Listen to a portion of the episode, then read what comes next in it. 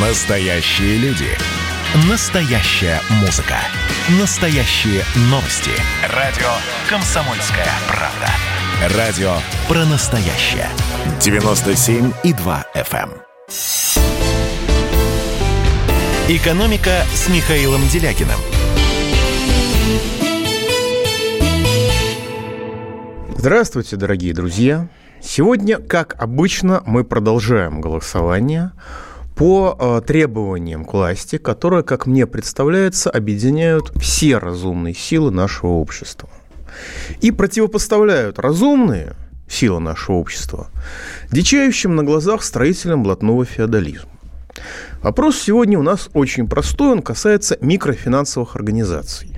Организаций, которые э, предоставляют небольшие кредиты, взимая 1% в день, иногда больше, иногда в полтора раза больше. Ну, в общем, вполне ростовщические проценты.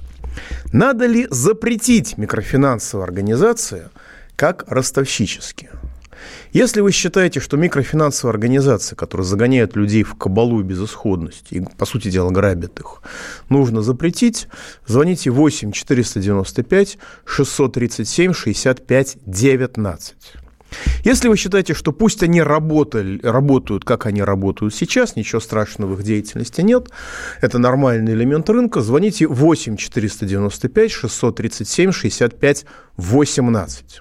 Еще раз, если микрофинансовые организации надо запретить, 8 495 637 65 19, последние числа 19. Если пусть работали, как работают, 8 495 637 65 18, последние числа 18. Аналогичное голосование идет в WhatsApp. Телефон WhatsApp 8 967 297 02. Если вы считаете, что микрофинансовые организации надо запретить, пишите по этому телефону «да». Если нет, то пишите «нет». Еще раз, 8 967 297 02. Если нужно запретить микрофинансовые организации, пишите «да» запретить. Если не запрещать, пишите «нет». Ну и в целом э, пишите свои комментарии 8 967 297 02 в Телеграме, в Вайбере, в WhatsApp. И звоните в студию 8 800 297 02 тоже принимаем звонки с удовольствием. Ну и надо сказать, что я бы просто не запрещал микрофинансовые организации как таковые, я просто запретил бы выдавать кредиты по ставке больше трех ставок Банка России. Ну, правда, и тогда они все автоматически бы ликвидировались, эти организации. Ну, правда, Банк России сделал шаг навстречу. Они только что повысили рекордно, не на четверть процента, как обычно, на полпроцента, повысили свою ставку до 5%. Это, в общем-то, как бы, они считают, что экономика России развивается слишком быстро, таким образом нужно ее притормозить, что у людей слишком много денег, люди живут слишком хорошо. Когда они в прошлый раз повышали процентную ставку, то не стесняясь об этом говорили. Вот. Ну, а у меня возникает ощущение, что они просто считают, что у президента Путина слишком большой рейтинг, слишком популярен в стране, поэтому нужно его дополнительно дискредитировать. Но это моя гипотеза что она исправляет перегрев не только в экономике, который ей кажется, но и в политике, который ей, по-моему, тоже кажется. И э, вы много вопросов задаете в соцсетях и при общении э, по нынешним каникулам, которые будут с 1 по 10 мая. Значит, содержательно я это мероприятие приветствую. А я считаю, что действительно нужно, не нужно нам больших каникул в январе, нужно перенести январские каникулы на майские праздники, чтобы люди могли э, заниматься, быть свободными при хорошей погоде. Но сейчас это случилось внезапно, в авральном режиме, когда люди не могли спланировать, спланировать ни отдых, ни работу, ничего не могли спланировать, не успели. И мне пишут из многих регионов люди, что, господи, как же нам быть, мы же сопьемся. Причем пишут совершенно всерьез. Я знаю, что во многих организациях, даже бюджетных, люди, работники обращаются к своим руководителям с просьбой придумать какие-то занятия на эти внезапные каникулы, ну, просто чтобы чувствовать себя полезными, чтобы не, не маяться. Это реальная угроза. И меня очень сильно напрягло, что каникулы введены по, предло- по предложению организации, которая нам всем известна теперь, это Роспотребнадзор, это госпожа Попова. Некоторые уважаемые коллеги говорят, что это реакция на то, что приближается третья волна коронавируса. Она должна быть весной. Может быть, она сейчас быть и в мае, может она сейчас уже начать подниматься, ну просто в силу, так сказать, погодных обстоятельств. Но э, мы прекрасно помним, как в прошлом году все визжали на шашлычников, кричали, что люди, которые вы, смеют выезжать на шашлыки, это преступники, потому что они заражают друг друга. И э, в этой логике, если, если исходить из логики власти, то получается, что эти каникулы, они будут не препятствовать заражению коронавирусом, а наоборот способствовать.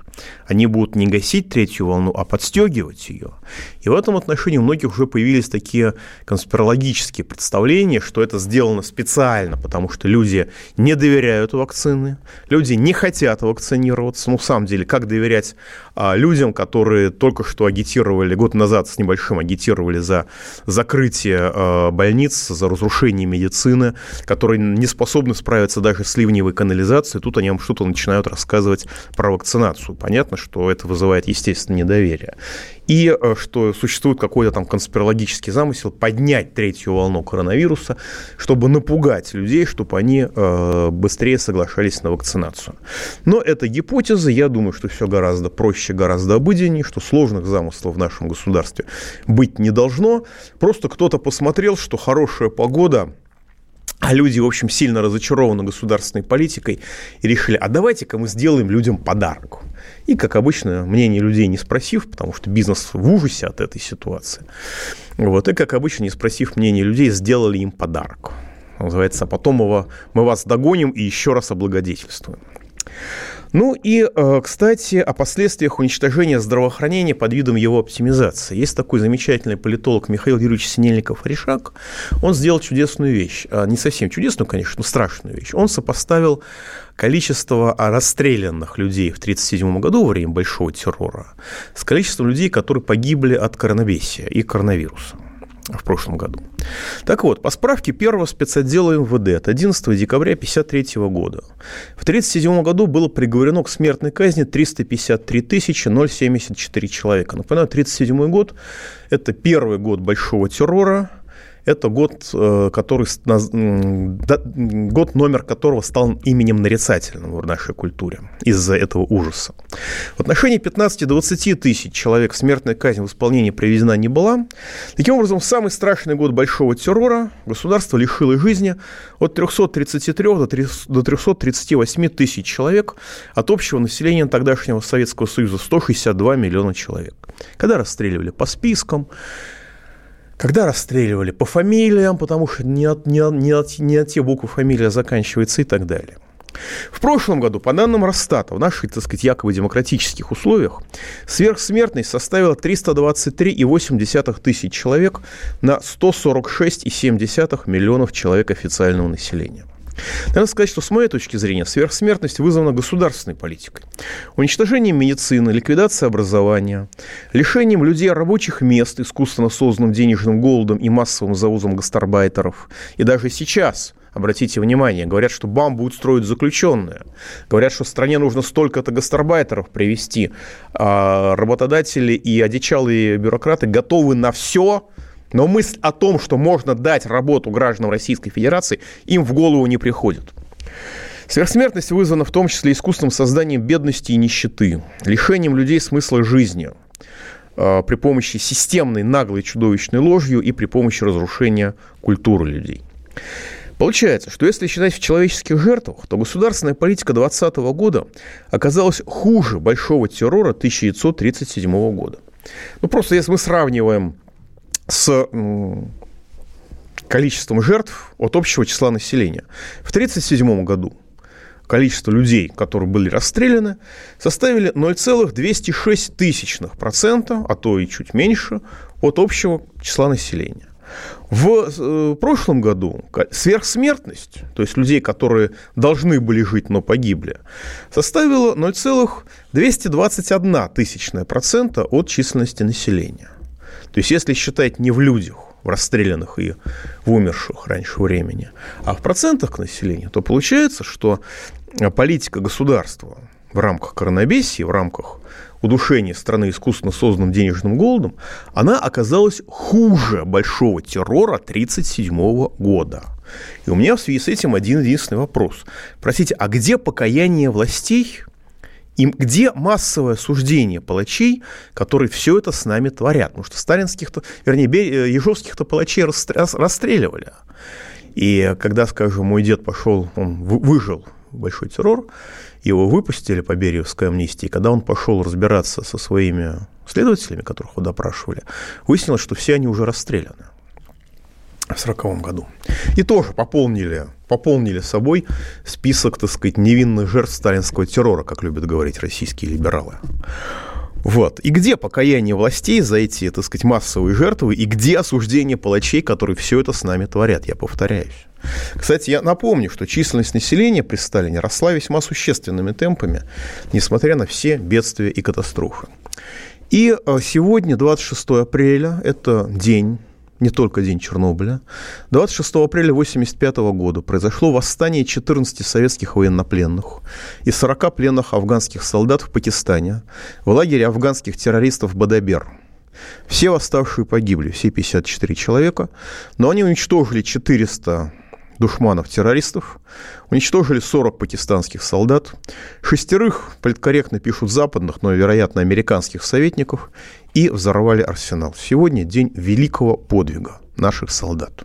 И я думаю, что мы это должны помнить не только, в этот день должны помнить не только про Чернобыль, но и про восстание в Бадайбере. Счастливо. Пауза будет короткой, не переключайтесь. Он срывал большой куш – Борис Бритва или Борис хрен попадешь. Жесткий, как удар молотом. Живой советский герб. Говорят, эту сволочь вообще невозможно убить. Он с песней уничтожал кольцо всевластия. Шаланды полные фекалей.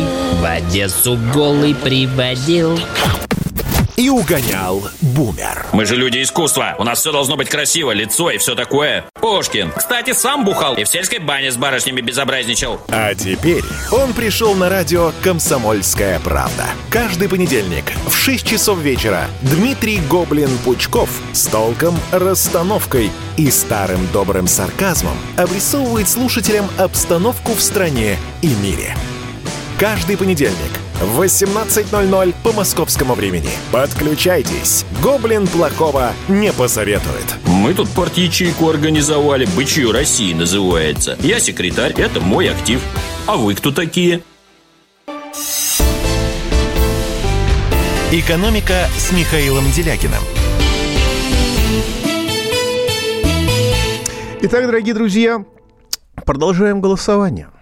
Если вы считаете, что нужно запретить микрофинансовые организации как ростовщические, звоните 8 495 637 65 19. Если вы считаете, что их запрещать не надо, пусть работают, 8 495 637 65 18. Еще раз, запретить последние числа 19, не запрещать последние числа 18. Надо сказать, что у нас сейчас небывалое, небывало большое количество сторонников «Единой России». Прям-таки бьются все рекорды. Ну и, соответственно, в WhatsApp то же самое. Если вы считаете, что нужно запретить микрофинансовые организации, пишите на WhatsApp на 8 967 297 02 слово «да», если вы считаете, что не нужно их запрещать, пусть работают, пишите слово «нет», а мы давайте примем звоночки.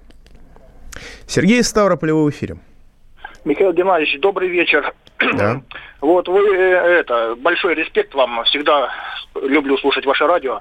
Ваши опросы постоянно, регулярные, показывают, что рейтинг Единой России находится ниже Плинтуса. А вот АВЦИУМ почему-то совсем противоречивые показывает результаты. Вот отсюда вопрос, это не совсем экономический вопрос. Есть ли смысл вот, россиянам идти на выборы, или за нас уже все порешали? Вот такой вот вопрос.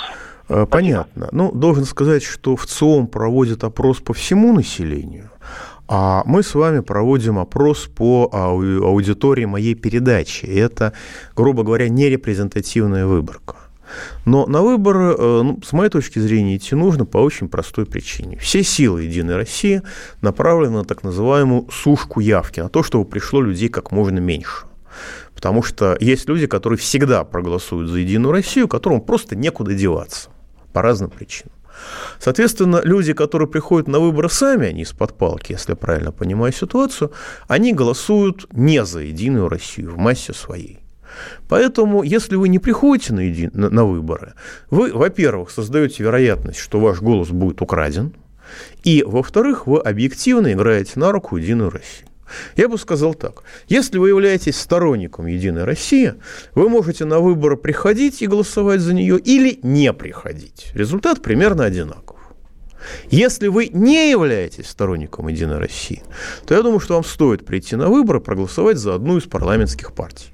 Ну, мне лично нравится «Справедливая Россия», но я ее член, поэтому мне за нее агитировать не политкорректно.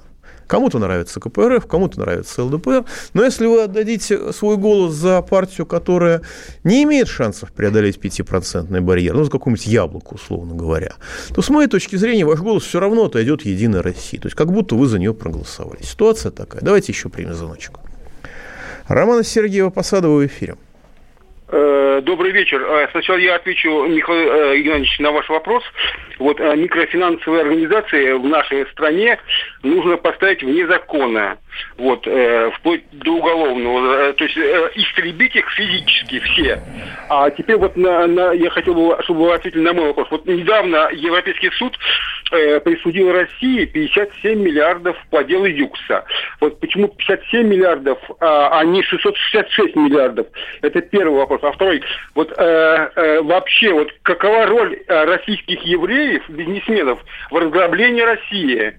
Вот э, почитал ли кто-нибудь из российских экономистов, на какую сумму в долларах, там, рублях, там, Ходорковскими, Гусинскими, Мерзлиными с еврейским конгрессом ограбили русский народ? Спасибо, Спасибо большое. большое. Ну, во-первых, они ограбили не только русский народ, но и они ограбили представителей всех других, всех других народов, которые живут в России, их почти 20% по переписи 2010 года, то есть в том числе и евреев они ограбили. Во-вторых, если вы это посчитаете, или кто-то другой посчитает, я боюсь, что он будет посажен в тюрьму по 282 статье, потому что даже констатация факта, она, в общем-то, будет э, расценена как уголовное преступление в этой части. Во-вторых, я должен сказать четко, что хотя фамилия Ходорковского заканчивается на «ски», вроде там есть какие-то еврейские родственники, может быть, но это, наверное, а, единственный из них всех человек, который себя евреем не ощущал, и а, пока он был олигархом, поддержки, э, сказать, контакта с еврейскими кругами, насколько я могу, то с такими профессиональными еврейскими кругами, насколько я могу судить, не поддерживал. Кроме того, у нас есть олигархи и других национальностей, Э, я могу припомнить Потанина. Был когда-то такой, уже забыл фамилию, Виноградов, по-моему, в Инкомбанке был до дефолта 98 года. А, так что есть там представители других национальностей. Если вы почитаете список Forbes, вы эти фамилии, наверное, увидите. Почему они хотят 57 миллиардов, а не 666 миллиардов? Я думаю, что просто как бы аппетит приходит во время еды, они пока решили остановиться на небольшой сумме сравнительно для того, чтобы, так сказать, укреп... закрепить себе фундамент для дальнейшего наступления. Давайте еще звоночек примем. Артем из Хакасии, в эфире. А, добрый день. Здрасте. Вы меня слышите? Слышу, слышу. Вот у меня э, вопрос касаемо темы сегодняшнего эфира э, микрозаймов, микро вот этих вот кредитных организаций. Вот как вы э, со своей стороны видите решение этой проблемы? Дело в том, что есть действительно часть людей, которые требуются в деньгах. Ну, всякие бывают обстоятельства, но надо же какую-то альтернативу придумать. Либо а. как-то снизить процент, либо запретить их полностью и взамен что-то предложить людям. А, понятно. И второй вопрос. Да. И второй вопрос. Я ознакомился с вашим пактом нормальности и у меня вот такой вопрос. Если вы все-таки попадаете в Государственную Думу, и как вы будете реализовывать, ну, скажем так, продавливать вот эти инициативы хотя бы частично вот в том виде, в котором вы озвучили у себя в соцсетях.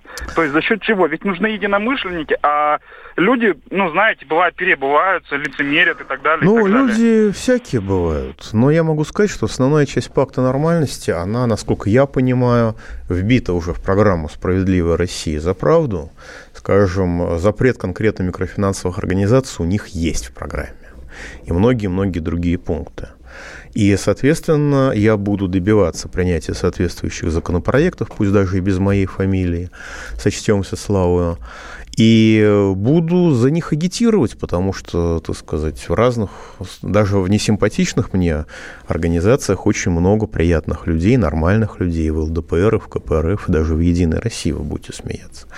Поэтому это называется политическая работа. Что касается того, что понятно, что люди берут кредиты в микрофинансовых организациях не потому, что они дураки, а потому, что у них денег нет на жизнь, что называется, приперло. Но если вы читали пакт нормальности, то вы, наверное, обратили внимание, что один из первых пунктов, чуть не самый первый, это гарантия реального прожиточного минимума. Если людям будет гарантирован реальный прожиточный минимум, им не нужно будет залезать в кредитную кабалу да, а без там какого-нибудь дополнительной финтифлюшки, на которую некоторые неумные люди берут кредиты, правда, все меньше уже, я думаю, можно и обойтись, ничего страшного. Вот это э, взамен людям гарантированный, реальный прожиточный минимум, на который действительно можно жить, а не медленно умирать. Давайте еще звоночек примем. Михаил из Москвы в эфире. А, здравствуйте, Михаил Геннадьевич, добрый да, день. Здрасте. Вот тут э, недавно президент повысил космонавтам зарплату и бывшим космонавтам, что в принципе правильно. Но поводом была жалоба космонавтов на то, что большая разница между их доходами и доходами рук разводителей от, э, так сказать, космоса. И в связи с этим два вопроса. Первый вопрос. Какое было приблизительно соотношение, э, так сказать, доходов руководителей космоса в момент полета Гагарина и самого денежного удовольствия Юрия Гагарина? И второй вопрос. Э, какое вот соотношение, так сказать, э, доходов простого инженера к доходам э, вот рук разводителей от глав космоса. А то может получиться так, как в анекдоте. Штирлиц выпал из окна, но удержался чудом. К утру чудо Понятно, понятно, а вот спасибо на чуде да, и мешало это... ходить, и мешало ходить, но наши чу- чу- чудесами это наши чудеса, которые нами управляют, мешают летать. Еще не могу сказать, какое соотношение было в доходах э, Юрия Алексеевича Гагарина и Сергея Павловича Королева, просто не знаю. Но я знаю, что э, генеральные конструкторы жили на государственном обеспечении. То есть зарплата одно, а то, что они получали, это другое. То есть у них было жилье, у них были, так сказать, возможности, у них был отдых.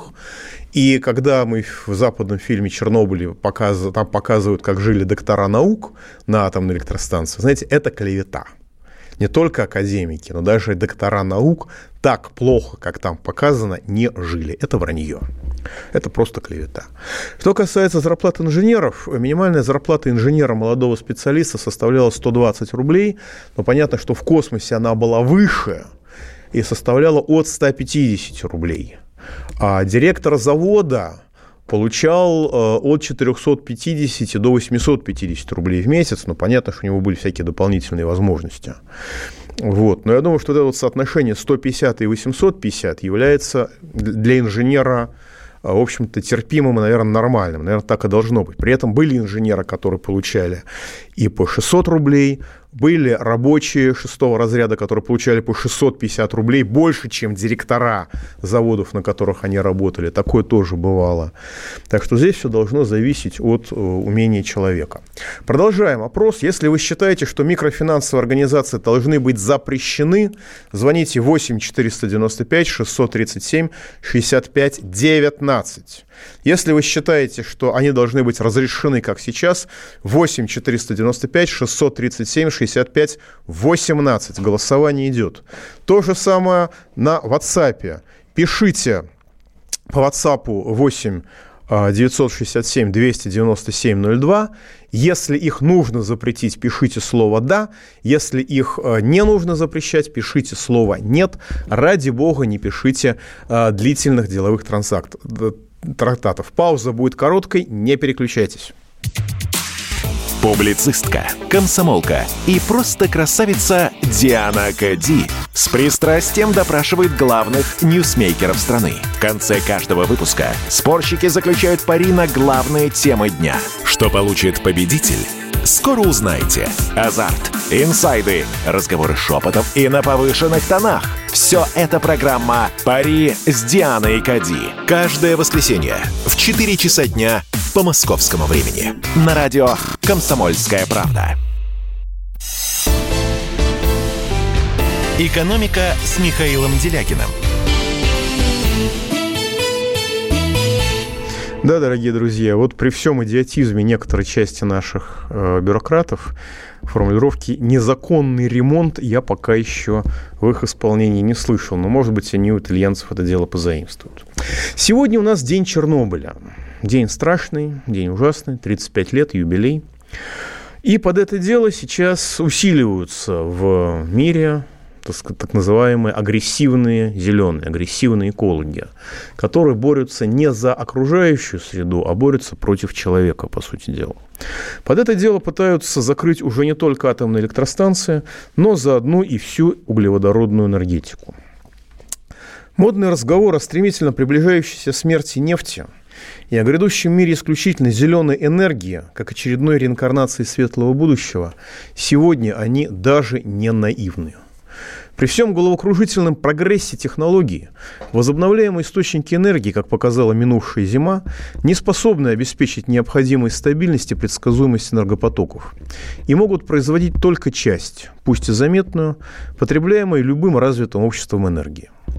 Переход же с двигателей внутреннего сгорания на электродвигатели, а это очень сильно повышает коэффициент полезного действия, который рассчитывается для системы в целом, этот переход все-таки будет достаточно плавным. И что самое главное, неполным. А сокращение потребления углеводорода в виде топлива для автомобилей будет компенсировано его ростом его потребления электроэнергетикой. А при этом удешевление энергии, которое неизбежно в условиях предстоящего краха глобальных финансовых рынков, а потому что сейчас нефть э, относительно дорого из-за безудержной эмиссии валют развитых стран. Эта эмиссия не может быть бесконечной. Так вот, удешевление энергии развеет галлюцинация возможности полного или почти полного перехода на ее альтернативные источники.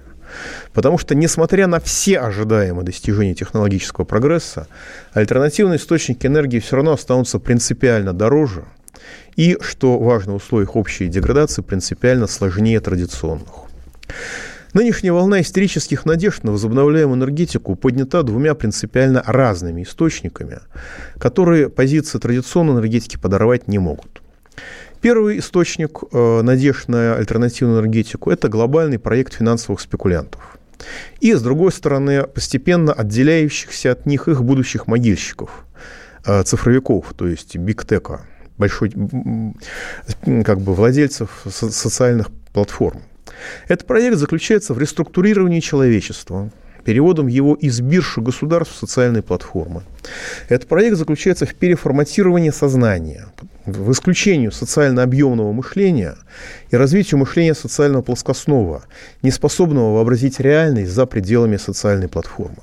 То есть неспособного, грубо говоря, задать вопрос, а почему правила социальной платформы таковы, а не другие. Даже менеджеры CNN открыто признают сейчас, что истерика вокруг климатического мошенничества, это мошенничество, будет следующим после коронабесия этапом движения по пути реализации этого глобального проекта. Человек должен отказаться от логики. Человек должен без, привыкнуть беспрекословно подчиняться командам, которые транслируются социальными платформами. И мы видим э, истерику, истерику, скажем, вакцинаторов по поводу того, что это не совсем получается.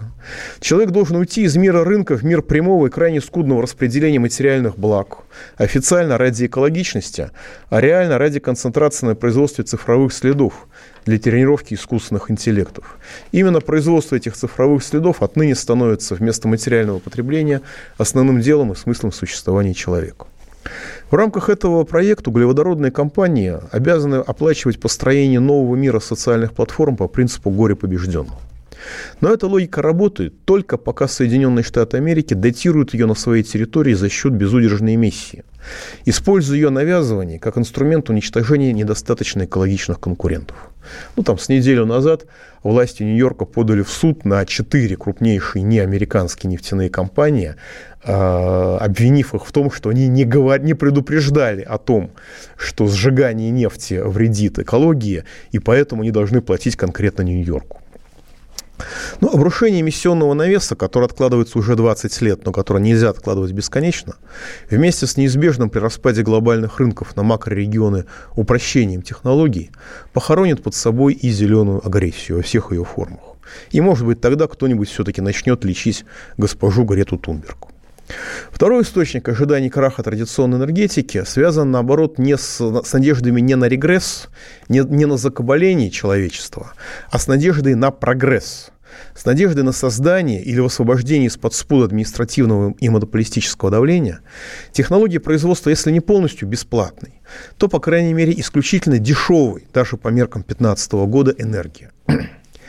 Эти надежды основаны на представляющемся неизбежным крахе современных управляющих систем и на ожидаемой падении емкости рынков, которое неизбежно в условиях распада мира на макрорегионы, в условиях глобальной депрессии. Э, сокращение емкости рынков из-за распада глобально, глобальных рынков убьют чрезмерно сложные дорогие технологии, которые созданы монополиями для завышения своих издержек и откроют пространство применения разнообразным закрывающим технологиям, в том числе технологиям, которые обеспечивают бесплатную энергию. Данная логика вполне понятна, но естественно, но она частична, потому что она не учитывает главный стопор развития.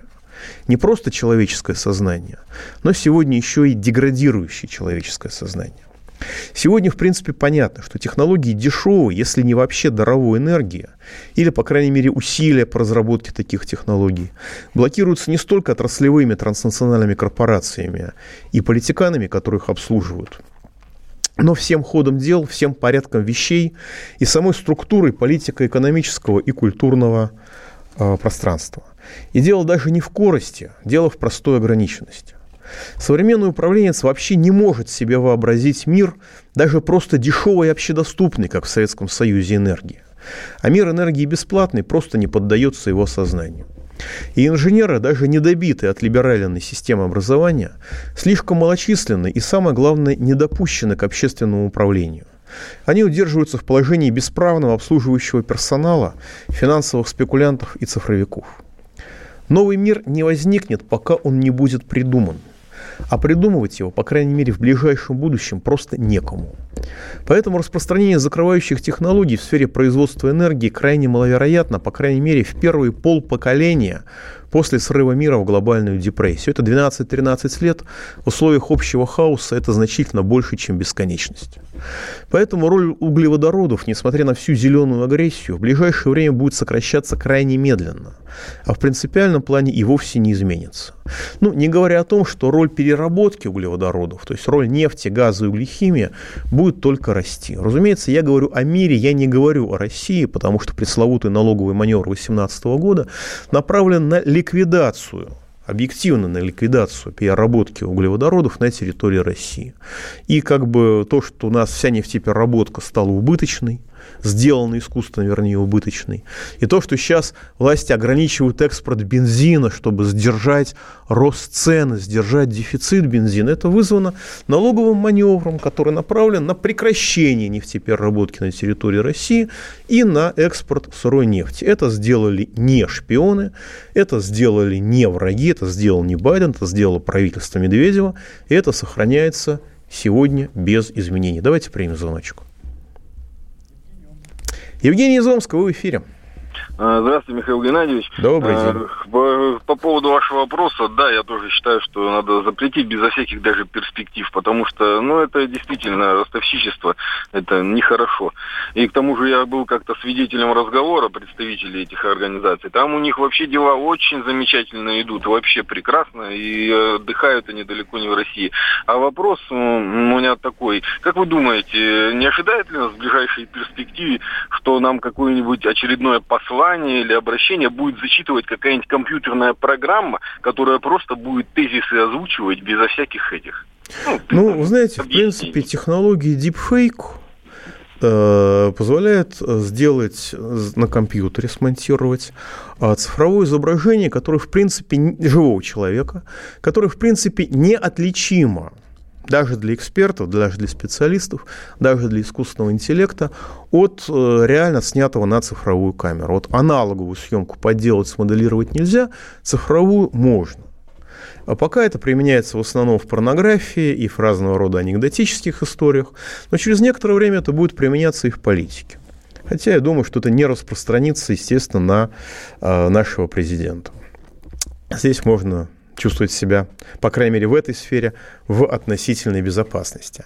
Так, 6048 спрашивает через WhatsApp, есть ли в программе «Справедливая Россия» пункт о возврате сбережений граждан, которые в 90-е годы остались на счетах Сбербанка?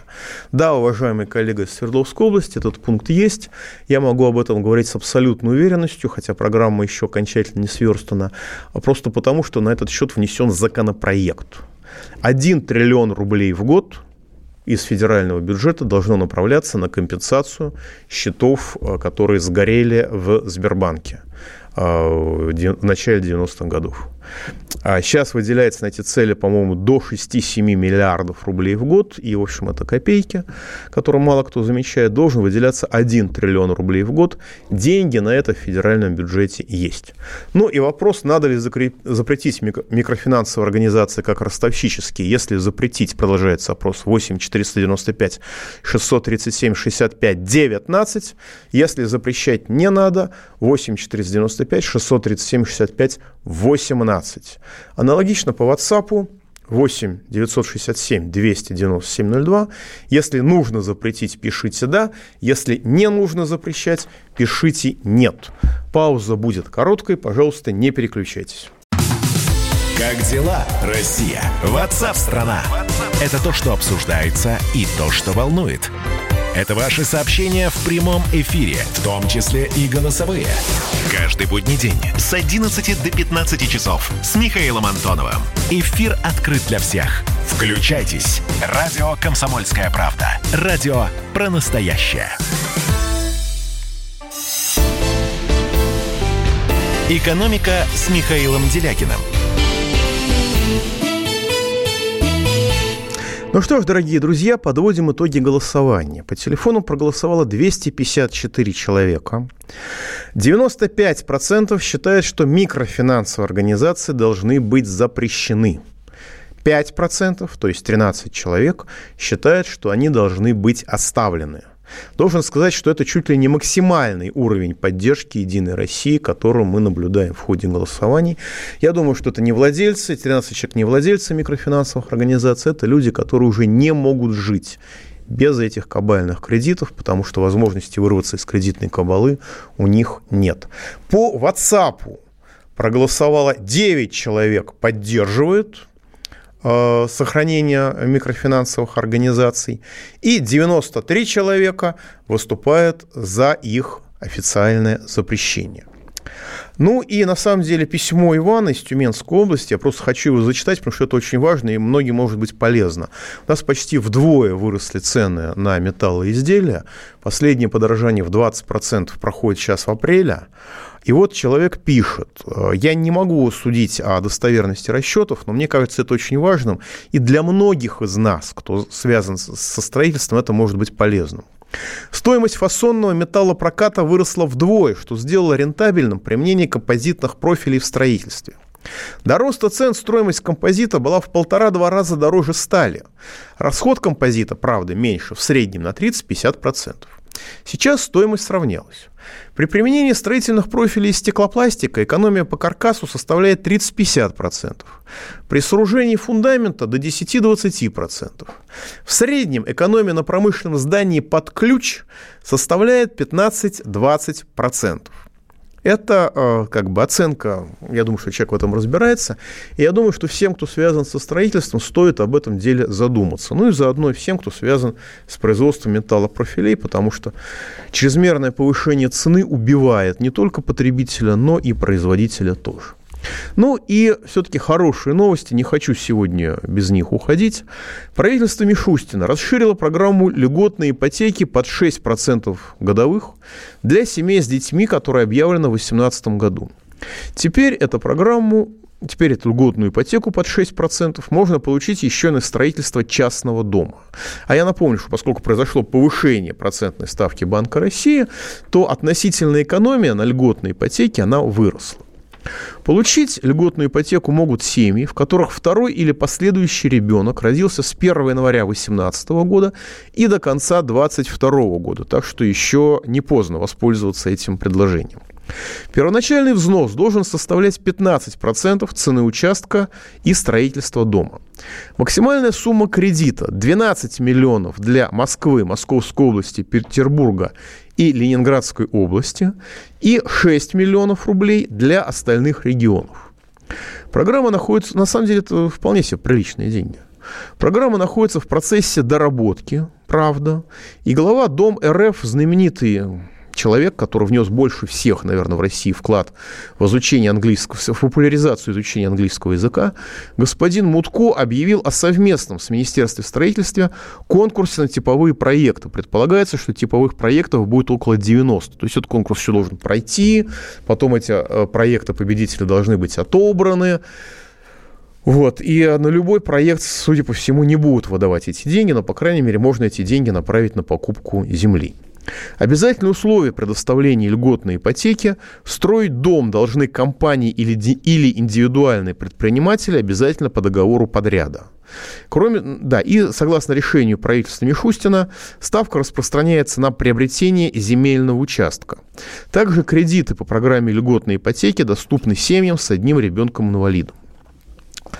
Правительство Мишустина поддержит коренные малочисленные народы Арктики – в утвержденной соответствующей программе уделено большое внимание развитию туризма в арктических районах и в промышленности, и развитию промышленности, субсидированию малого бизнеса в районах Арктики, особенно малочисленных народов Арктики, а также помощь в продвижении традиционной продукции этих народов на внутренний и внешний рынок. Ну, все очень позитивно и все очень хорошо, тем более, что, может быть, теперь эта, эта традиционная продукция станет более доступной. Ну и, наконец, очень важная вещь, вот просто не могу, мне, мне это бальзам на душу. Правительство Мишустина установило перечень информации, которую нельзя передавать иностранным юридическим лицам, в том числе иностранным консультантам. Перечень информации таков, что иностранные консалтинговые компании не могут работать в Российской Федерации, что называется, по полному профилю. И теперь они вынуждены будут уступить часть российского рынка российским компаниям. Ну, правда, надо сказать, что основной бизнес иностранных консалтинговых компаний в России, как я понимаю, это не консультирование корпораций, это разработка законопроектов для Государственной Думы и различного рода, так сказать, э, программ для правительства и для органов государственного управления. Но, тем не менее, в целом мы видим проявление разумного протекционизма и мы видим отодвигание иностранных консультантов от российской экономики. Соответственно, это будет ограничение масштаба утечки информации и некоторый шаг к достижению реального суверенитета, пусть даже и не, как бы не слишком большой шаг. То есть это вещь э, крайне позитивная э, и вещь, вещь крайне хорошая, которая действительно э, заслуживает только поддержки. Ну и э, у нас опубликовали платежный баланс России за первый квартал. И, в общем, платежный баланс очень хороший. Несмотря на большие экономические проблемы, положительное сальдо текущих операций по сравнению с аналогичным периодом прошлого года сократилось незначительно, чуть больше, чем на четверть, с 23 до чуть менее 17 миллиардов, рублей, миллиардов долларов. Это сокращение вызвано, выглядит возвращением в нормальность, потому что во втором квартале прошлого года положительное сальдо было 1,3 миллиарда долларов, в третьем квартале было 3,5 миллиарда долларов, в четвертом квартале было чуть больше 6 миллиардов долларов. Положительное сальдо внешней торговли товарами сократилось тоже более чем на четверть, на 26%, с прошлогодних 33 до чуть больше 24 миллиардов долларов. Это примерно соответствует уровню четвертого квартала прошлого года. При этом э, экспорт снизился крайне незначительно, остался практически на уровне первого квартала прошлого года, и, и снижение положительного сальда произошло за счет роста импорта. Несмотря на падение экономики и спроса, импорт вырос более чем на 12%. И, в общем, можно констатировать, что пропагандистские разговоры про импортозамещение так и остались пропагандистским бредом, потому что до очередной разрушительной девальвации реального импортозамещения не наблюдается. И, скорее всего, и не будет наблюдаться. Очень забавно, что сокращение притока гастарбайтеров чуть ли не впервые в истории привело к возникновению положительного баланса оплаты труда.